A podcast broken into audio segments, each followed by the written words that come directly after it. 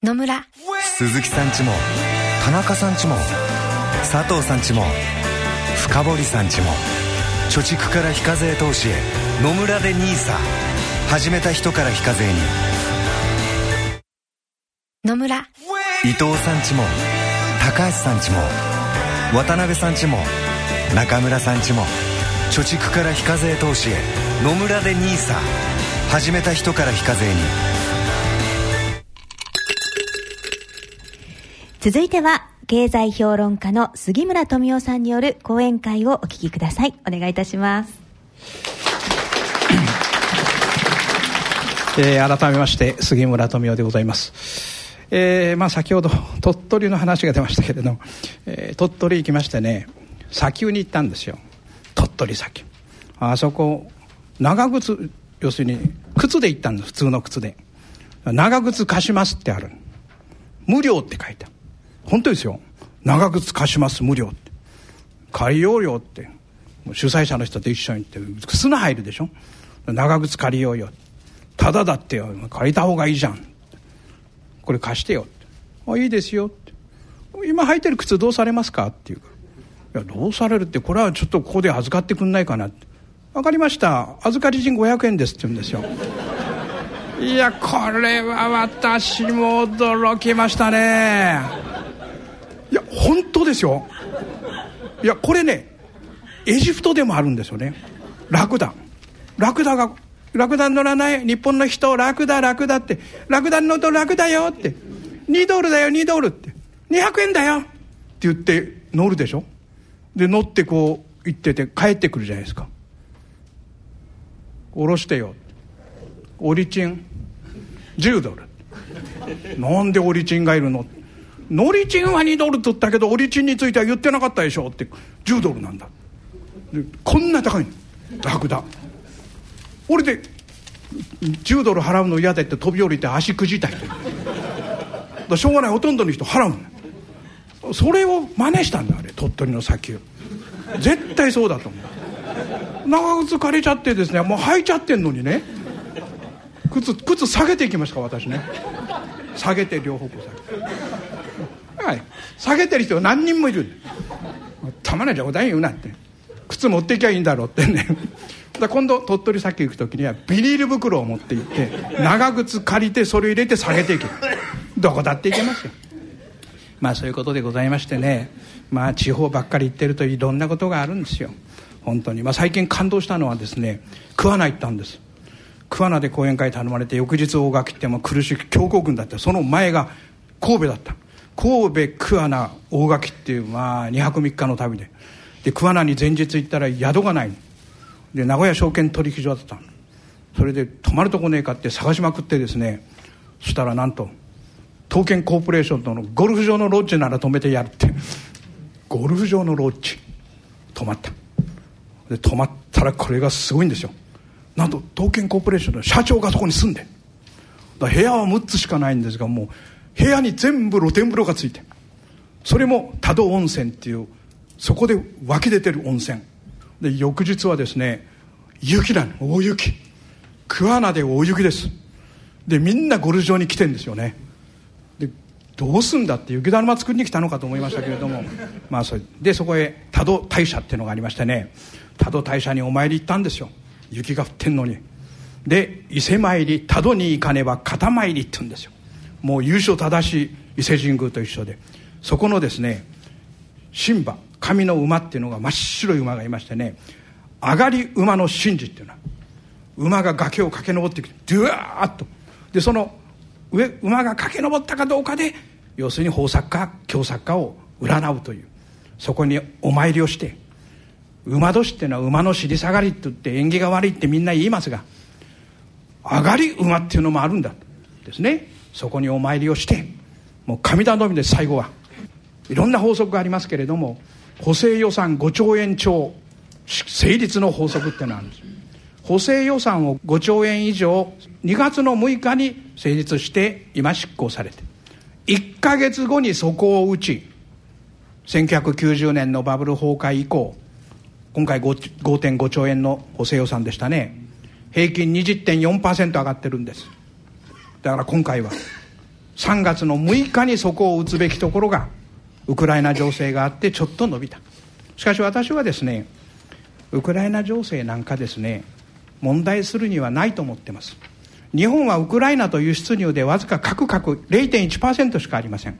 誤差脱漏の範囲です。でしかもロシアはもうクリクリミア共和国、まあ、今共和国になりました。クリミア半島を実質実効支配しています。これ以上先端を拡大する必要はありません。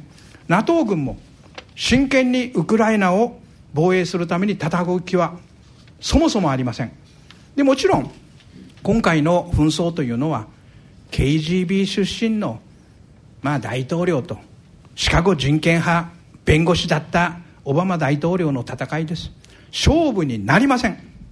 だってプーチン大統領っていうのはサンバさんのサンバさんで生まれたんですよ。みんなサンバ。そしてサンバを経験してる。修羅場土壇場正念場。これを経験していない人は全部ダメです。修羅場土壇場正念場。オバマさん残念ですがエリートです。プーチンは違いますよ。生きるか死ぬかの修羅場をくぐってる。土壇場も経験している正念場も経験。この勝負も最初から私は明白だと思ってます。NATO もそう思ってます。アメリカ軍もそう思ってます。でやれるかそんなものはって。日本はロシアとの関係も輸出で1.5%輸入で2.8しかありません。じゃあ一方ドイツはどうかドイツは脱原発政策を猛烈に進めています。脱原発政策を進めながら原油天然ガスはロシアに3割強を依存しています。ですね。そして輸出で6.8%輸入で12.2%のシェアを持っています。ロシアに積極的に投資をしています。もともとドイツはロシアと親しいんです。そしてドイツはウクライナに関わり合った時にいつも不幸な目に遭ってるんです。レニングラード攻防戦を考えてくださいよ。その前のギリシャ侵攻を考えてみてくださいよ。あの地域っていうのはですねドイツにとって鬼門なんです。絶対手を出しませんドイツは。まあやれややってれやって言いながら手を引きます。だからウクライナの問題は私は関係ないと思っています。中国リスクについてもまあ時間がありませんが基本的に昨年の高値と昨年末の高値と現在の安値まで上海総合株価指数が1.7%しか下げてないんです。ですね。世界景気がうんぬんって言いながらニューヨークダウは7.3%しか下げてないんです。ウクライナ情勢がああだこうだって言いながら地政学上のリスクは最も高い。ドイツダックス指数が9.0%しか下げてないんです。ですね。我が日本は。日経平均14.2%下げてる。おかしいじゃありませんか。これはウクライナの問題中国の問題世界景気の問題じゃないんです。日本固有の要因で下げたんです。日本固有の要因は日銀の金融政策。もう一つは消費税引き上げ後の日本の景気を懸念してるんです。これについては私は全く問題ないと考えています。4月に消費税が5から8に上がって負担増は8.1兆円になります。大体1%で2.7兆円です。8.1兆円の負担増になります。しかし今回は5.5兆円の補正予算が編成されています。2014年度の予算ももう成立しています。とどめなく切れ目なく予算が執行されていきます。そして日銀は4月の政策決定会合で間違いなくマーケットの声に2回1月の22日と3月の11日に裏切りました。そこから下がったでしょ。1月の22 3日から下がった。3月の12日から下がった。政策決定会合の後から下がってるんです。全部ゴールドマン・サックスのトピックス売りです。最近の売りはソシエテ・ジェネラルクレディ・スイスですよ。それからアムロ。この3社の日経225売りです。先物を大量に売って株価が下がっただけの話です。なんせ現物で7割。委託売買代金制の7割。先物で 8,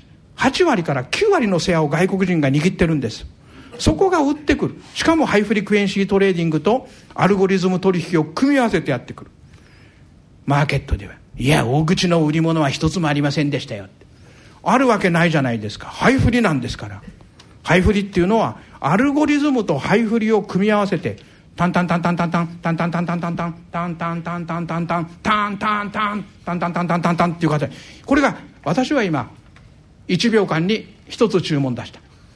彼らの注文は1秒間に1000回ですよ。1000回来るんですよ。はっと言った間に1000個パンパンパンパンパンパンって来るんですよ。パンパンパンじゃないですよ。言ってる場合じゃないですよ。我が軍がゼロ戦が迎撃していったって勝てるわけないじゃないですか。こんなものはすぐ撃ち落とされますよ。でそのぐらいの猛烈な海で途中でポッと止めるんですよ。止めるでしょ？止まった。さあこれから上がるぞってと買いに行くと蜂の巣になる。で彼らの売り手口日本経済新聞のですねマーケット総合欄の17と18に大体手口が出てます。日経225最近はアムノがいつも売りと買いともトップです。大体2万1000枚売りの2万3000枚買いとか2万2000枚売りの2万4000枚買いとか。買い越しなんですよ。で1社で3割から4割占めてるんですよ。出来高の枚数の。でどういうことをやってるかっていうとダーッと売り売っていくんです。売っていけば下がりますよね。先物が下がります。それを途中で買い物を入れていくんです。でまた売るんです。で結果的には買い越しになって終わるんです。だから393円下げた3月12日も488円下げた3月14日もアムロは買い越しですよ。買い越しだけど売り叩いて買いても売りても同じ人なんです。よ売って売って買ってる。で買い越しで終わってるんですよ。2000枚から3000枚。これを私は行きがけのダチン戦法っつってるグワーンって488円も下がるんですよ。で先物の買いだけ残す。2000枚か3000枚。翌日買い物で始まる。そこでまた儲かる。売って儲けて最後はワンナイトだけ持つことによって利益を上げるっていうことをやってるんですよ。やってらんないですよ。だけど彼らの売りポジションはもうピークから5分の1になりました。で彼らが2012年のあの11月14日から買い始めたんです。14日に野田元総理が衆議院の解散総選挙の決意表明をされた日から買い始めて現在までに17兆買いました。17兆を買い越して今年の年初から先週まで1.9兆円売り越しました。1.9兆円ですね。それは現在彼らが持っている日本株76兆円持ってます。時価総額ベースで。そのうちの1.9兆円を売っただけです。去年11、12月に買ったヘッジファンドの上積み分を売っただけです。ロングタームマネーと言われるじっくり買うファンド。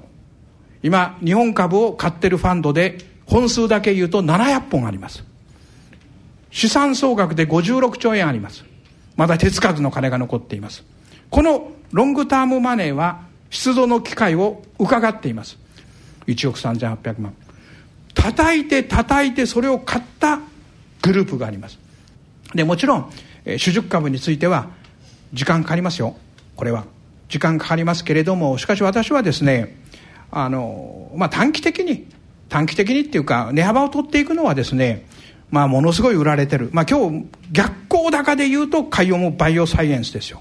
カイオムバイオサイエンス。今月末の1対2の株式分割の権利がついてます。これは、カイオムバイオサイエンスは、この高いところでも買って、私は、権利落ち後に、今の値段より上に行きますよ。権利落ち後。カイオムバイオンス。これはもう材料的にはすごいものがあります。あと、逆売り、売り、売り込まれてるのは、日本マイクロニクスです。2月25日に1万3870円です。1万3870円で今日は大引けで4800円です。まあ売りすぎですよね。売りすぎだって値段がついてんだからしょうがねえじゃねえかって。まあこんなもんですよ。相場っていうのは。特に理不尽に動きます。まあ相場っていうのは上も下も行き過ぎるんです。理不尽に。その理不尽に売り込まれたところを冷静に変えるか変えないか。ということです。でちなみにカイオムについては私は最強の投資法っていうのはですね248投資法だって言ってるんですよ、まあ、これは皆さん方にも紹介したことがあると思いますがいわゆるですね英語のあまり得意でない人が成田空港からですねとりあえずニューヨークに行こうと。で行こうと思ったらニューヨークの直行便の切符がなかった。チケットが。よっしゃまあしょうがない。シアトルまで行こう。でシアトルまでは会って行った。でシアトルへ行ったという設定ですよ。設定ね。でシアトルでニューヨーク行かなきゃいけないから。ニューヨーク。ニューヨークっていうのはどう言えばいいんだ。ニューヨークへ TO to ニューヨークチケットプレイス。To TO でも聞いた人は TWO と聞いちゃった。To ニューヨーク OK2 枚チケットがポッてたたたたちゃちゃちゃ違う。んだ to じゃダメだ。何々へというのはなんか地下鉄で見たことあるな。FOR for ニューヨーク。よし。for ニューヨークって言ったらですね FOUR という4枚来た。ですね。ちょっと待って4枚じゃねえんだよ。それも違うんだよ。えっ、ー、とニューヨークへ。チケット1枚ちょうだいって何て言えばいいんだよ。でえーとえーとっつったら8枚来た。ね？2枚4枚8枚。これが最強の東証ですよ。知ってますか？だってヤフー。ヤフー株主になった人もいるでしょ昔。ヤフーは1997年11月に上場してきました。ですね。初値は200万だった。200万。その200万で私買った人知ってますもん。200万で買った。200万で買ったのを150万まで初値が高値で下がったんですよ。そこで売ったという人も知って投げたんですよって。もうこれこそ本当に死んだ腰の子供の年を数えて生きていれば今頃二十歳。今年は成人式だったのによとか言ってもう泣く泣くしかないですよ。でどうなったか。1対2の分割を上場以来13回やった。1212と。で248まで来たわけですよ。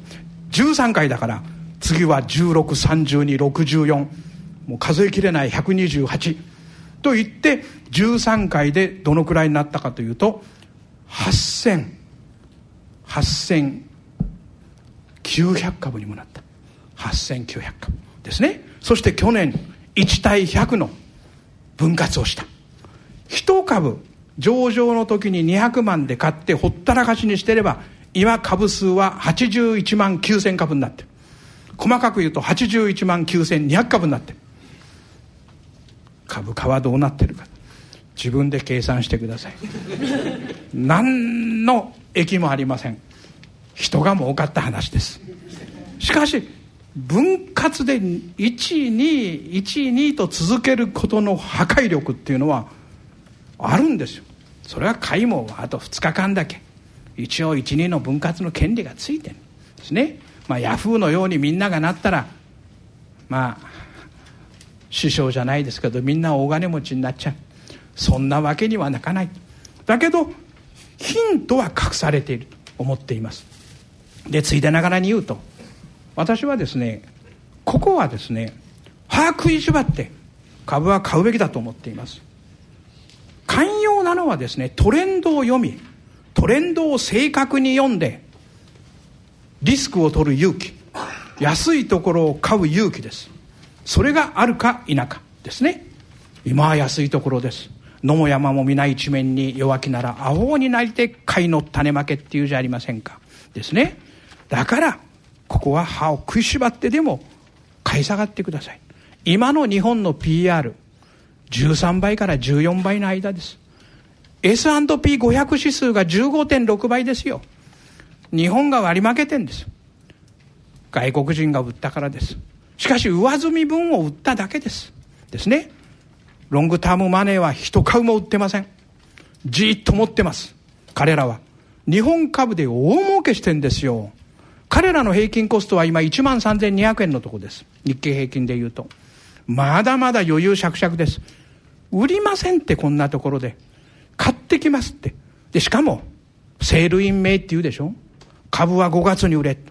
Sell in May っていうのは、株は5月、6月に売りなさい。2月、3月に買って、本当は10、11、12、秋に麦の種を植え、冬に麦踏みをして、5、6月に麦刈りをしなさいっていう教えなんです。 Sell in May。これはマーイウスというギリシャの神話、女神ですけれども、豊穣の神なんです。刈り入れの神なんです。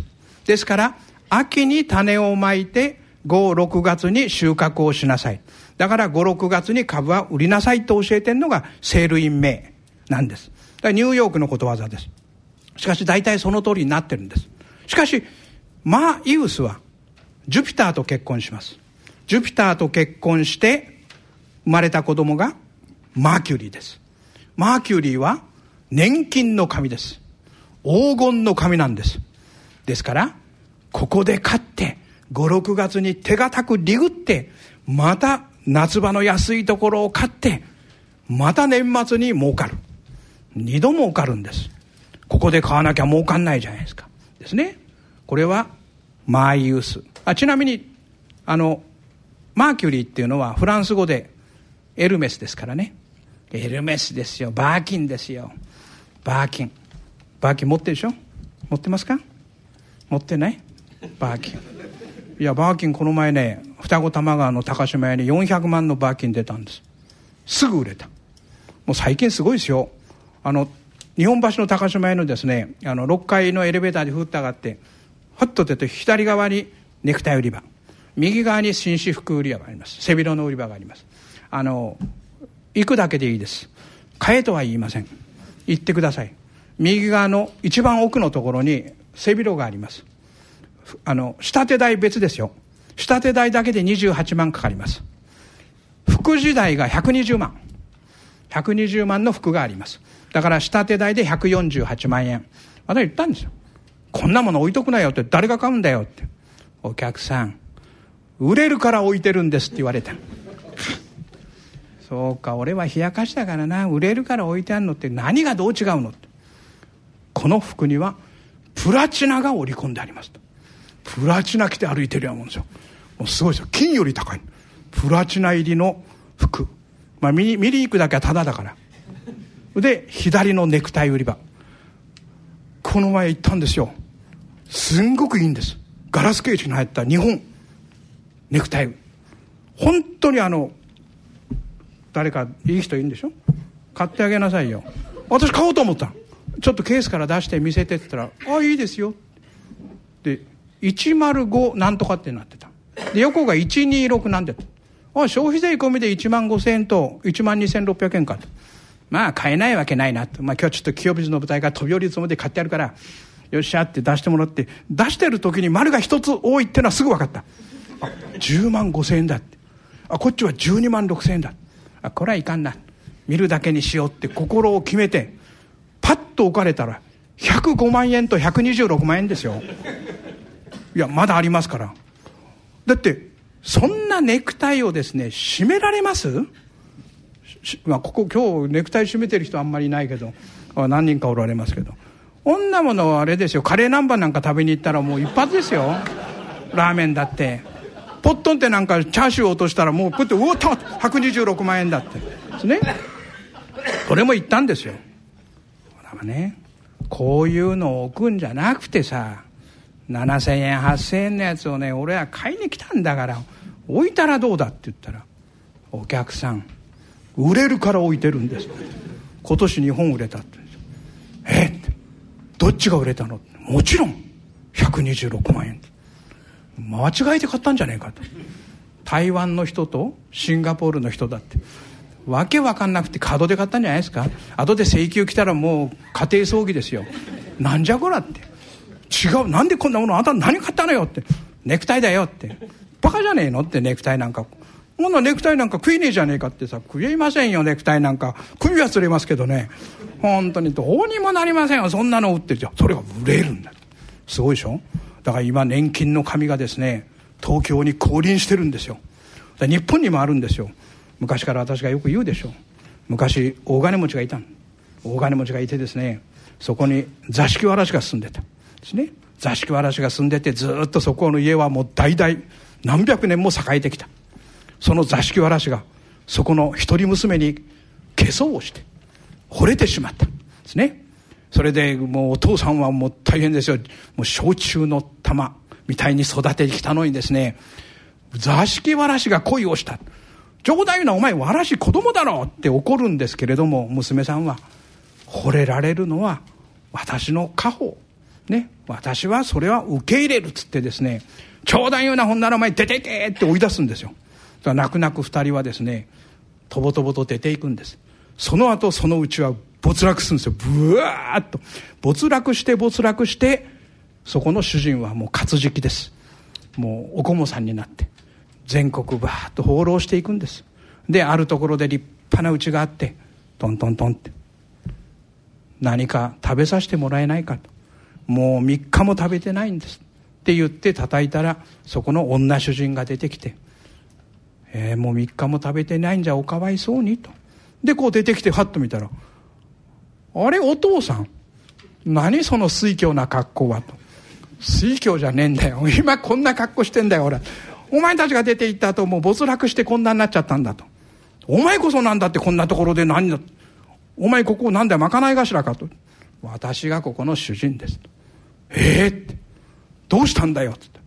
あの後、苦労して苦労して、もう放浪の旅を続けてるうちに、やることだけはやったと。ですね。座敷わらしもやれた。で、やることだけやってたら、子供が生まれた。その子供が、座敷わらしだった。それから運が向いてこんなになったと。ですね。だからジュピターとマイウスと、ね、マーキュリーと同じでしょうギリシャ神話に負けない日本にもそういう話があるんです。あ、もっともこれは私が作った話だから。ギリシャに持って行ってもダメですよ。だけど、座敷わらしと娘さん結婚した子供が生まれたらやっぱ座敷わらしだから。そこから向いてきた。だから皆様方はここは歯を食いしばって株を買いなさいって言ってるんですよ。5月6月に座敷わらしが生まれるんだから。ですね。栄えるんだよ、皆様方のうちは。皆様方は今日ここに足を運ばれただけでもう勝者の一員だこういうことですよもう大丈夫だから心配ないいつもそうだだってずっと1990年のバブル崩壊後滑った転んだってずっとそんなこと言い合って結局みんながダメだっていう。時に買った方がいいんですよ。ですね。売り方は今もう超楽観。ユーフォリオ状態です。買い方は総悲観。もう真っ青です。そういう時は天気なんです。本当に。そして満月新月が必ずそのサイクルの天気になります。満月の日は狼商人も出る。今日のこの特別寄せが。寄せですからね私はちょっと付け足して出てきた、もうサラダのナッパみたいなもん。まあそういうことでございましてまあ一つ頑張っていただきたいと思います。どうも本日はありがとうございました大人のための大人のラジオ。そろそろお時間となってまいりました、えー、今回の公開録音マーケット健康寄せいかがでしたでしょうかね？皆さんお楽しみいただけましたでしょうか？はいありがとうございます、えー、お二方いかがでしたか？いやねもうあれですよ。こうやってね、えー、生で聞いていただけたことがもうとりあえずね、はい、えー、ありがたいですねえー、あの私スタッフじゃないんですよ。あのお色直しをしてまいりました。そうですね。ねすっかりね模様替えして。はい。杉村さんはいかがでしたか？本当にあの遅くまでありがとうございました。えまあ明日からまた頑張ってください。はい。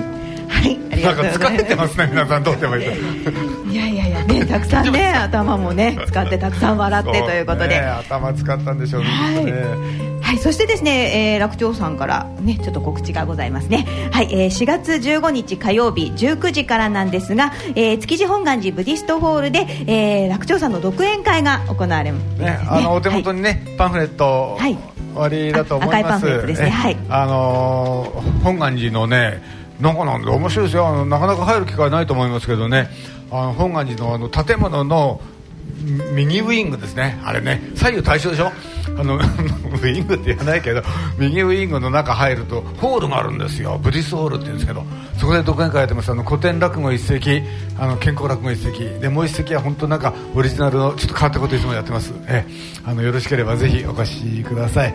はいぜひ皆さん足を運びください、えー、番組ではですね皆さんのご意見ご感想をお待ちしております。宛先は郵便番号105-8565ラジオ日経大人のラジオ係までお送りください。また大人のラジオの番組ホームページの番組宛てメール送信欄からもご応募いただけます、えー、そろそろお時間となりました。お送りしてまいりましたのは、えー、立川楽長さん。ありがとうございました。そして杉村富夫さん。どうもありがとうございました。そして私篠崎直子でした。最後までお付き合いいただきましてありがとうございました。